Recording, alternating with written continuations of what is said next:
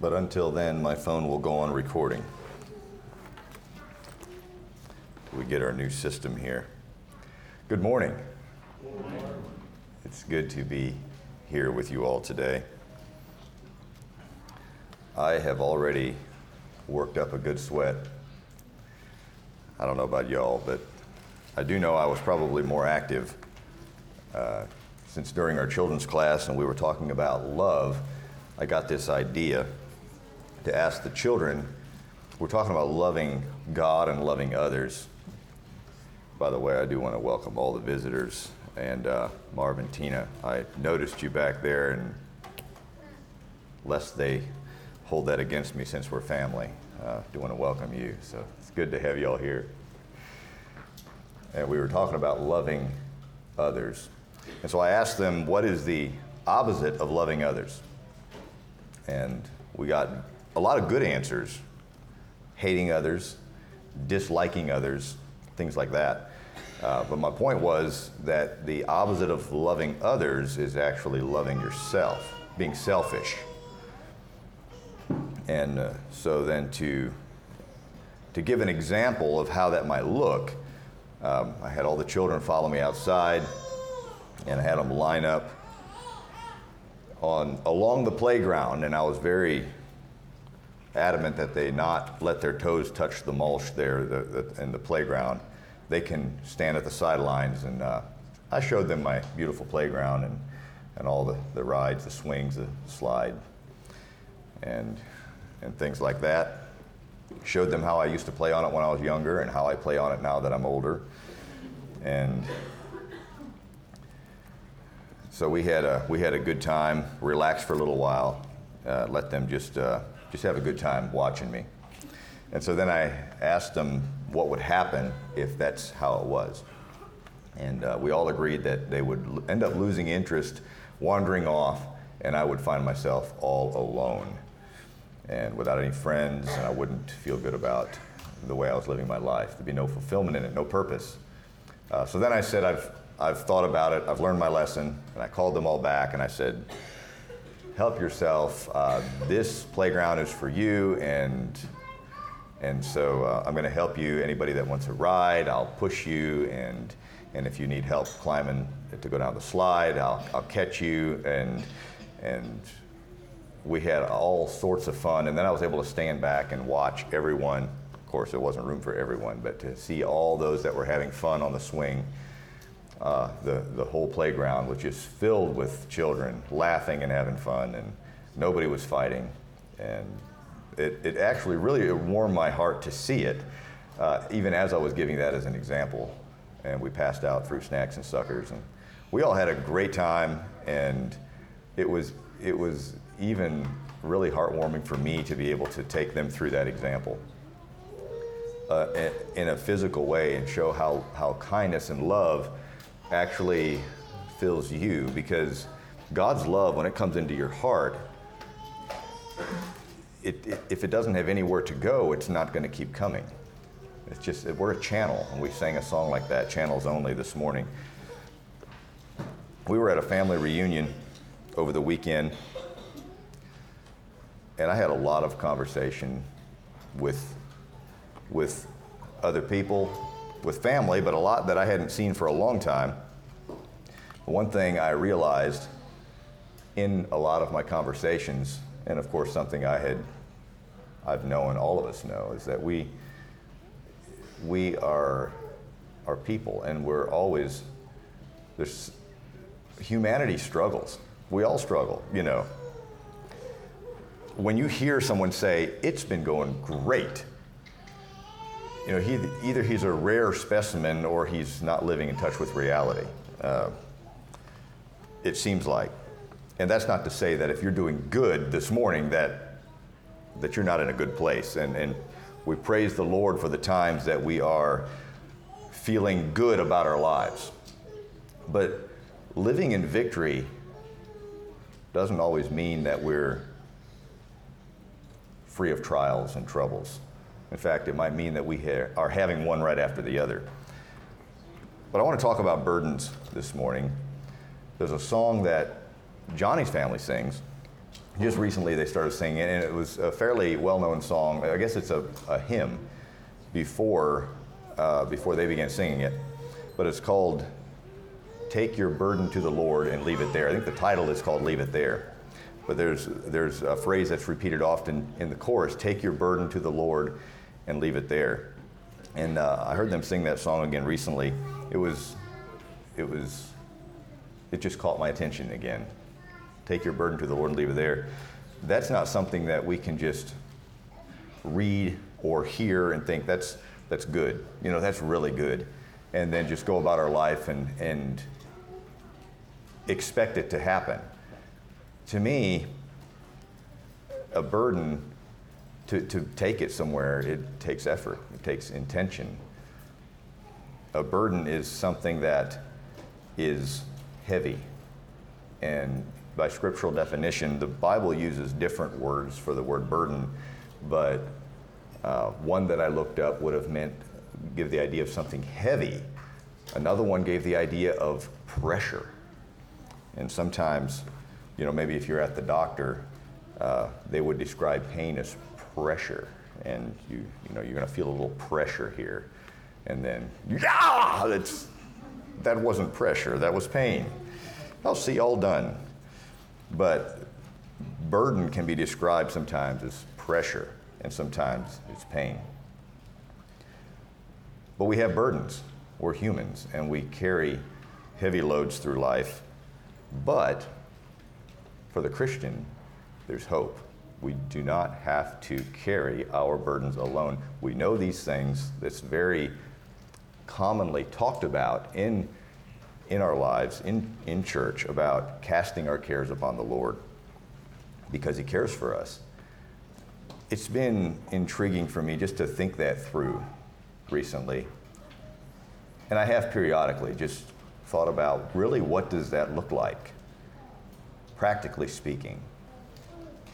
And over the years, that's really where a lot of my, my messages of, of hope have come from where hope has become such a real thing for me because it's through casting my cares on him that I've that I've really experienced hope in my everyday life. And that's something that I think is it's not natural for me to do to take the truths of God's word and this sounds maybe odd to say but I think I think there's a lot that could identify with with me in this to take the, the truths of God's word that we grew up with that we know very intimately we often struggle with really how does that integrate and make a difference tomorrow morning when I shoulder my responsibilities, when I get ready to go to work, or when I get ready for the children to come piling out of the bedrooms and want breakfast and have to get ready for school. How does, how does hope, how does casting our burdens make a difference? So often I think my prayers are prayers of desperation. But I've come to realize that a prayer of desperation doesn't necessarily mean I'm casting my cares. Maybe it, I'm desperate because I'm not casting my cares. But what does it look like? And I, would like for us to just think, as individuals, think about that in our own minds. What does it mean for you to really cast your, your burdens on the Lord? Whatever is heavy to you or causes pressure in your life, or maybe you call it a tribulation maybe it's normal life, maybe it's something that's actually very significant, like the loss of a loved one or the loss of health or something like that. And David knew a lot about, about this. Uh, in Psalm 55, verse 22, and the whole, the entire Psalms, you find this theme over and over and over again. It's beautiful. Uh, he says, Cast thy burden upon the Lord then he shall su- sustain thee. And you know by David's stories that we see in Scripture how often he was here. When he says that he shall sustain thee, who but David would know better what he's talking about? He knew because he had experience with this. Cast thy burden upon the Lord, and he shall sustain thee. Whether it was running from his enemies, which he did a lot, uh, whether it was family that turned against him, and really family that became his enemy. There was There was all sorts of situations, whether it was his own sin. He experienced what it meant to cast his burden upon the Lord and the Lord sustaining him. What can we learn from that? He shall never suffer the righteous to be moved. And it's amazing that David was the one saying this with all the, the, the drama he had and, and the failures that he experienced even in his own life.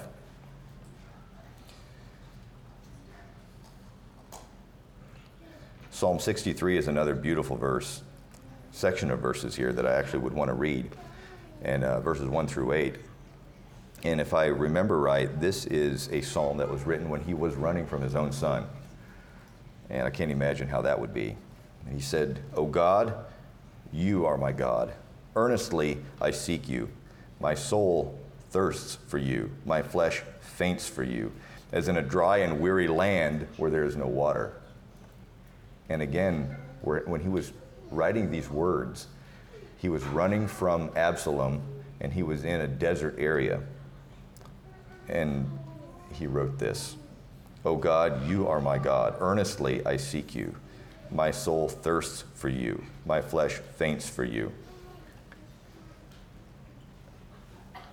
I have to think about it in my life when I when, when I feel that my flesh is ready to faint, when I feel I'm in a dry and a weary land, when I'm thirsty. Where do I go?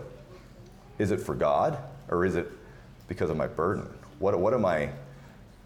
I love the thought of rather than being weary in, in bearing our burdens, that we become weary and thirsty in seeking after God. May that be our, our story. May that be my story. That I wear myself out seeking after God. So I have looked upon you in the sanctuary, beholding your power and glory. David had a, I think, a good realization, maybe, a reality of what God's glory was. But you can too. If, if you study the places in Scripture, and I, I don't have them listed this morning, but there is multiple places in Scripture where men encountered the glory of God. And it was amazing. It was amazing to see what the struggle in trying to describe what they saw. You can read it in Isaiah, you can read it in, in Revelation, and I want to look at the one in Revelation here in a little bit. But if we can get a glimpse of the glory of God, well, you would think it would change our lives forever, and it, I think it would change our lives, impact our lives significantly if we really could experience the glory of God. Yet, the way that we can experience Him today is provided. We don't have to have a special mountaintop experience where there was Moses and I think 70 of the elders and leaders of Israel that went up to Mount Sinai, and it says they, they ate and drank in the Lord's presence. You'd think that would, that would change my life forever. But would it? It didn't change theirs forever, interestingly enough. But the glory of God, when we can keep that in focus, and again, God's provided a way for us to experience God's glory in a way that they couldn't in our hearts, not just with our eyes. But to see the glory of God and be focused on that, our burdens, they're no match for what we'll experience with the glory of God. And so, this is what I would encourage you to do if you find yourself in a, a place of struggling with a burden, pull away from it. And I don't tell you to stop praying for it, but I don't even know that I, I would say you're wrong if you would but start seeking after and studying God's glory. And I can assure you that when you get a glimpse of who God is, and He says to cast our, our cares on Him, and He cares about us, that we'll soon turn our prayers of desperation into prayers of praise and thanksgiving, and, and I, our burdens will become lighter and our mountains will move. He says, Your steadfast love is better than life. My lips will praise you. So I will bless you as long as I live. In your name I will lift my hands. My soul will be satisfied as with fat and rich food, and my mouth will praise you with joyful lips. There you see him coming into praising God. When I remember you upon my bed and meditate on you in the watches of the night. How often do I find myself with my burdens overtaking my mind at night, and I lay there anxious and I I wish this problem would go away, and, and I don't feel I have the strength to, to address it. I love what David did here. I remember you upon my bed and meditate on you in the watches of the night. That's, that's a step. That's a huge step in dealing with our burdens. For you have been my help, and the shadow of your wings I will sing for joy. Do you fear God? Do you know the God you serve?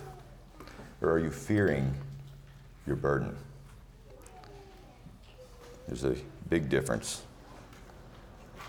You will be overwhelmed by what you behold. You behold your burden, it will overwhelm you. When you behold your Savior, He will overwhelm you. We talked recently about, and I'm kind of going off script a little bit here, but we talked recently about this mind picture, and I want to bring it back to your mind this morning. When Jesus sent out the disciples, he used this term, I send you, I send you out as lambs among wolves. To Be wise as serpents and harmless as doves and I think it's accurate even in other places in Scripture of us as lambs in the middle of wolves. In Ephesians 6, we're told that our battle is not against flesh and blood, but against the spiritual powers of this world, wolves. And so think of this as a lamb. Think of a lamb surrounded by wolves, and you see that this this lamb, you know, your first thought when you see a lamb surrounded by wolves is he's done. There's, there's no hope. He's a goner. No protection, and there's no power. But now, when we read Ephesians 6, we start seeing this lamb getting some equipment, and we see he has a helmet, and we see he has a shield, and he has his feet shod, and he has a breastplate. He's getting some protection there is he safe from a wolf? He's still got surround, he's still surrounded by wolves. Is he protected? He's got some protection. Would I say he's safe? I, I would still be a little worried. He's got the armor on, so he has protection. But what's missing when you have a lamb with armor? Let's even do this. Let's put a sword in his hand. What do you got? You got a lamb with armor on and a sword. Is he safe from wolves?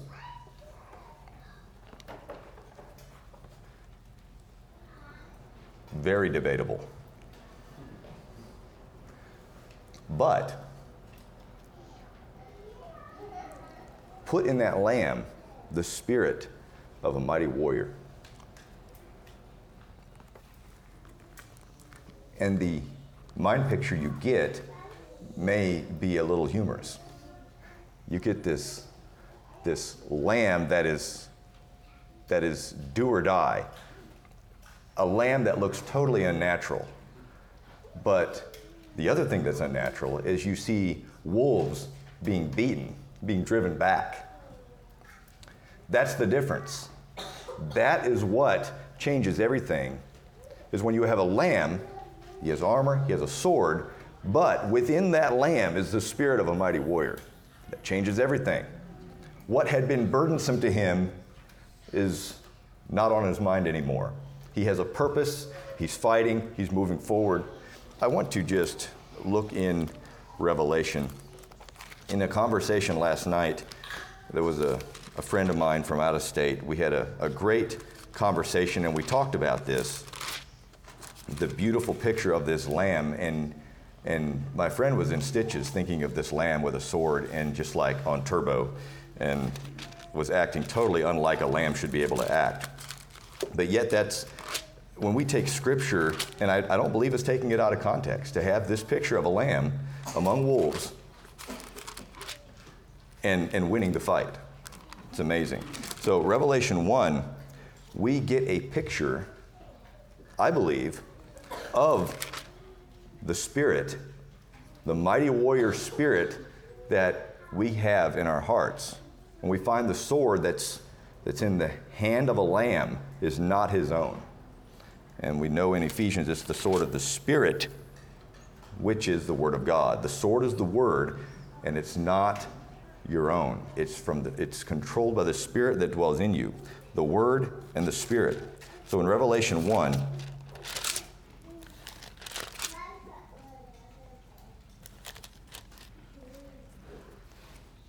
we'll start here in verse 10.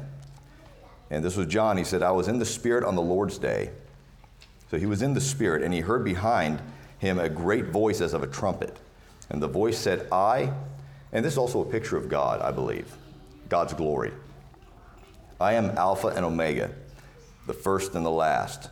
What thou seest, write in a book, and send it unto the seven churches, which are in Asia, unto Ephesus, unto Smyrna, unto Pergamos and Thyatira, and unto Sardis, and unto Philadelphia, and unto Laodicea.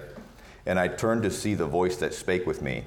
And being turned, this was his description. He saw seven golden candlesticks. In the midst of the seven candlesticks, one like unto the Son of Man. Now, he had seen Christ, he was one of Christ's disciples. And so he saw someone that reminded him of Christ, which is interesting to me. Clothed with a garment down to the foot, and girt about the paps with a golden girdle. His head and his hairs were white like wool, which is interesting to me. His head and his hairs were white like wool, as white as snow, and his eyes were as a flame of fire. This is no normal person. And that is a fairly common description that I found when someone had an encounter with the glory of God, when they saw an image, was the way that the image seemed like it was on fire, yet it was clear, yet it was beautiful. And there was, there was one place in the Old Testament where it says that he was surrounded with a halo like a rainbow. Something that, you know, if we see God in all his glory, we, our bodies literally couldn't take it and we would die.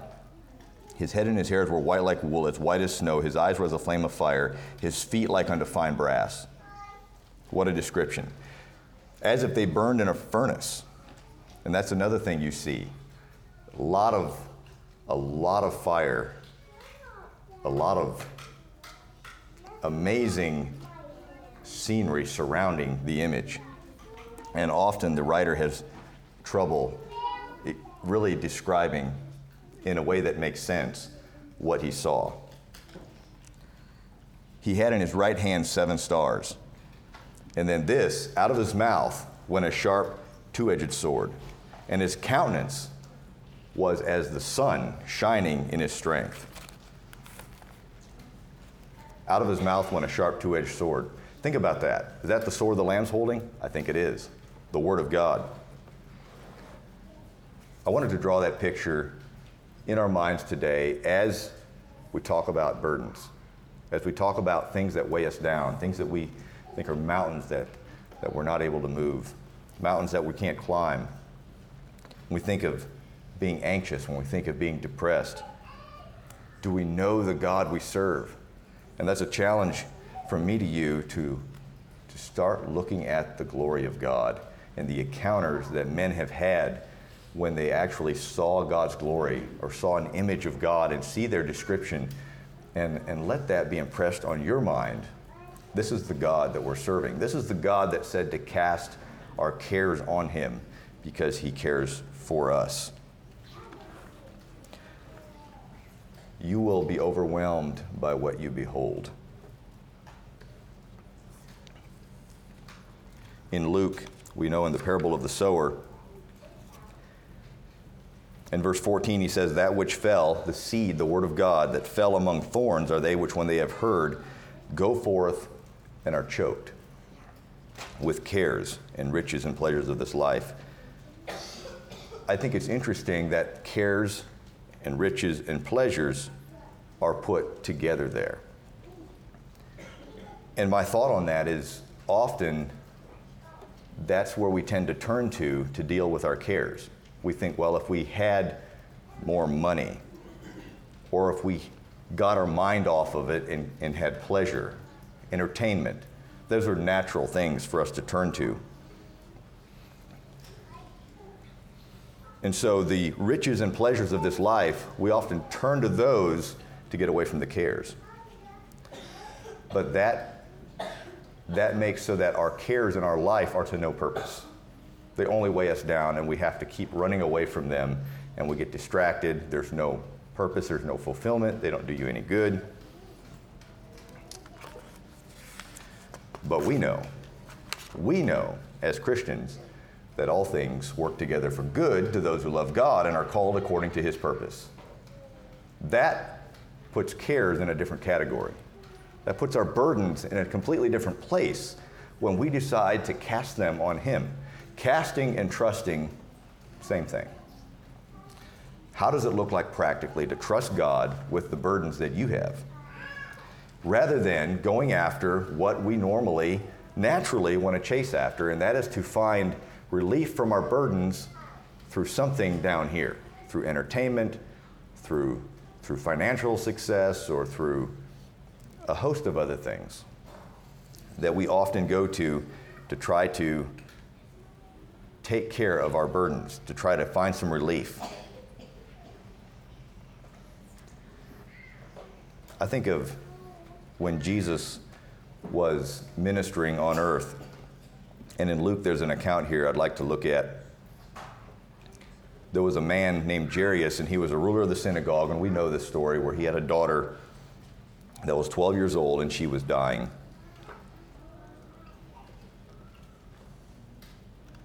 And it was his only daughter, and so he came to Jesus in desperation, which it's okay if you come to Jesus in desperation. The point being that we must come to him. We must come to him. This is what this man did. And he asked Jesus to come and, and heal his daughter. So on the way, this, in my mind, word, the word had obviously got out what was going on. There was possibly going to be a miracle. And there was, there was, I get the picture of thousands of people. There was a large group of people that was thronging him. In fact, there was, uh, there's another translation that uses the word choked. He was being choked by the crowd there was people all around him. And probably all of those people had burdens of some kind. And he could hardly make any progress. But there was a woman that had an issue of blood for 12 years, and she spent all her living on physicians. She had went the route that any one of us might have taken to try to find relief in an earthly sense. But there's a spiritual point being made here. She spent all her living on physicians, neither could be healed of any. And she, and I'm, I'm always wondered how hard she had to work, not being physically strong, I'm sure, if she was losing blood, and being able to get in through that crowd. My guess is she spent all of her energy in getting to where her last hope was being jostled and thronged and choked, trying to get through. And she, you get this picture of her going under and around and, and giving her last ounce of strength to reach out and take a hold. Or just touch, it says, his garment. It was an act of faith. And we may often want to think of this story that it was just a simple act of faith. But I think she was giving all she had. I don't think it was anything simple about it. She was giving everything she had left to touch his clothes.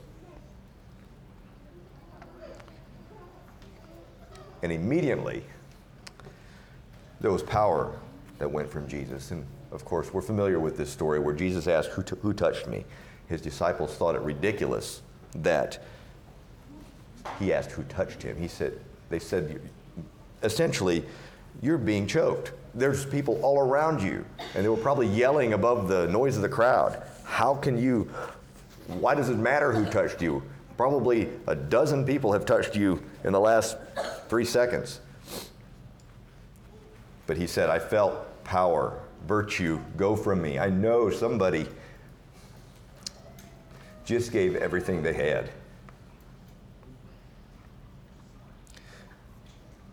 Maybe that's what it means for you to touch the hem of his garment.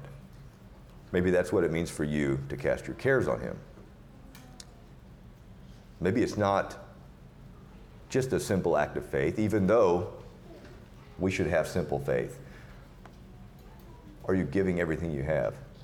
Not to stay away from your burdens or to deal with them, but to seek after Christ, to seek after God. That's really all it takes, is it takes all.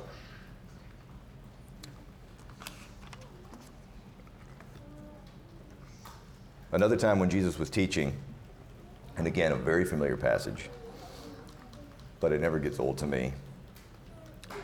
When he was teaching, someone in the crowd said, Teacher, tell my brother to divide the family inheritance with me. Now, I've heard stories about family inheritance, and it can be very messy, and there's family that can feel very desperate that they're not getting their share.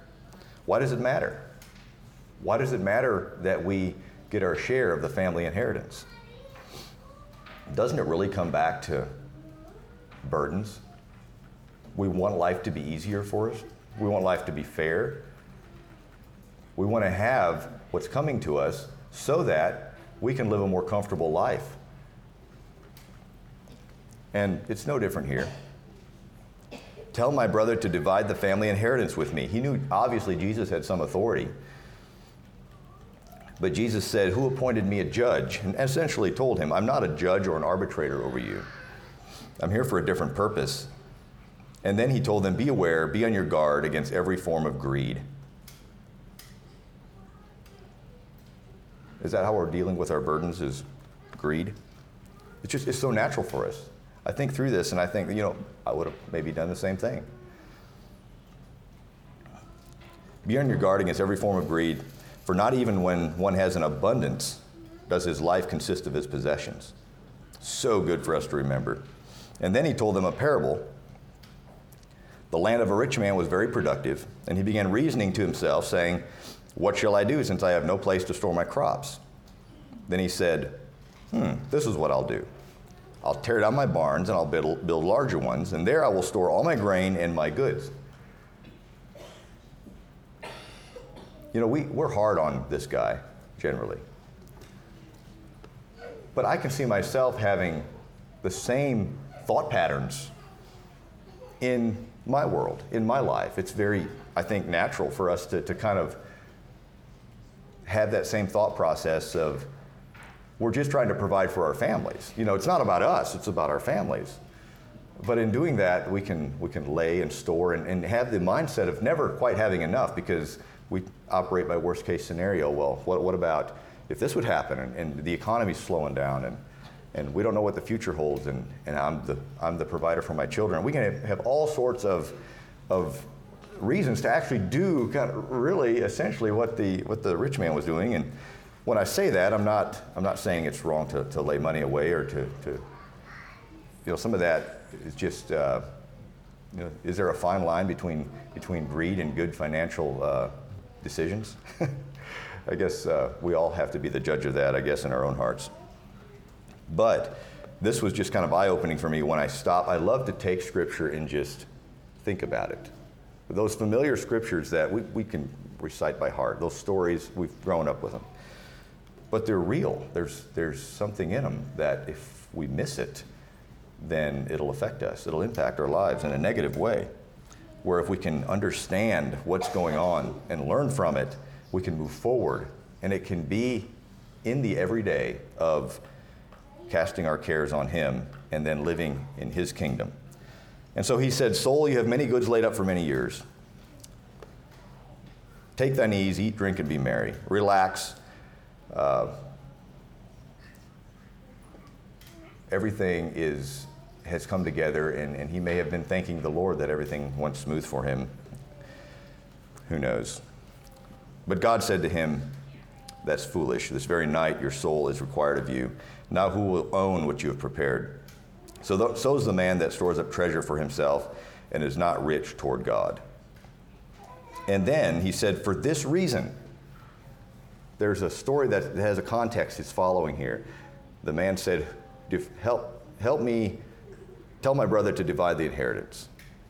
And then Jesus told the parable of the, the rich man that had treasures laid up for many years, but then was not in control of his, of his soul. And then he said, For this reason, for this reason I say to you, do not worry about your life. We're not in control of our lives.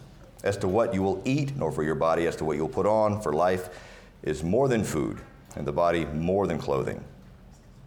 Even if a man has many possessions, his life does not consist in his abundance. Consider the ravens, for they neither sow nor reap, they have no storeroom nor barn, yet God feeds them. How much more valuable are you than birds? That's something, again, we know, but I really want us to, to think it through this morning that God sees you. He sees exactly where you're at, He knows exactly what you're going through. He was tempted in all points. Like as you are, he lived life perfectly so that he could help you, so that you could cast your cares on him, so that you could be forgiven and be a child of God.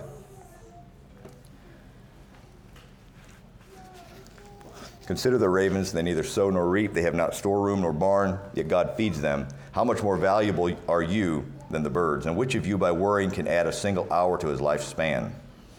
If then you cannot do even a very little thing, why do you worry about other matters?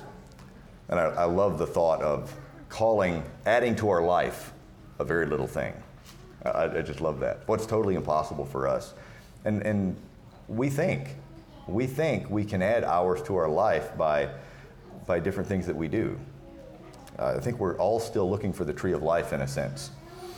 But here it says we can't do such a little thing as adding hours to our life. If you then cannot do even a very little thing, why do you worry about other matters? Consider the lilies, how they grow. They neither toil nor spin, but I tell you that even Solomon in all his glory clothed himself. Not even Solomon in all his glory clothed himself like one of these. But if God so clothes the grass in the field, which is alive today and tomorrow is thrown into the furnace, how much more will he clothe you, you men of little faith, of faith? And do not seek what you will eat and what you will drink, and do not keep worrying. For all these things the nations of the world eagerly seek, but your Father knows that you have need of these things. But rather seek his kingdom, and these things will be added to you.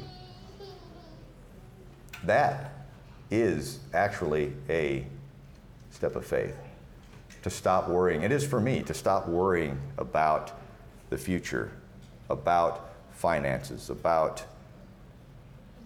all the things, schedules, sleep. Sometimes I worry about that. To stop worrying about what naturally is on my mind and live with a different purpose. Actually, be seeking after the things of God and trust that God is going to take care of the things that we naturally worry about and are anxious about. It's, it's, a, it's a backwards way of thinking, it really is. To seek his kingdom, these things will be added to you. Do not be afraid, little flock, for your Father has chosen gladly to give you the kingdom. How do you seek the kingdom? You should know what I'm going to say next. How do you seek the kingdom? In Romans chapter 4, 14, verse 17, he tells us what the kingdom is. He says, The kingdom, Paul says, the kingdom is not meat and drink, but it's righteousness and peace and joy in the Holy Ghost. That's how you seek the kingdom is seeking righteousness, peace, and joy in the Holy Ghost. And if you live in these things, you'll be accepted by God and approved of men. You seek after. So let's insert this here. But seek righteousness, peace, and joy in the Holy Spirit, and these things will be added to you. Do not be afraid, little flock, for your Father has chosen gladly to give you righteousness, peace, and joy in the Holy Spirit. And then he challenges them to sell your possessions and give to charity. Make yourselves money belts which do not wear out. I love that. Make yourselves money belts that do not wear out. I like how this translation puts it. An unfailing treasure in heaven where no thief comes near nor moth destroys. For where your treasure is, there your heart will be also. A beautiful perspective that he gives there that we live for his kingdom and we leave our kingdom to him with all its burdens and its cares, cast them on Him. And I think the way that we cast, the way that we touch the hem of His garment, is, is to actually turn away from what's making us anxious and seek after our relationship. Seek after. Jesus said, and you've heard me quote this verse often if any man love me, he will keep my word. And my Father will love him, and we will come to him and make our home with him if we can get a, an understanding of what that actually is, let's keep his word. Let's make it a let's make it our goal to become more familiar with God's word than we are about any other subject. We can do that and then watch as our life starts to flow from that. It's not easy to make to be to be a student of God's word, especially if you don't like to read.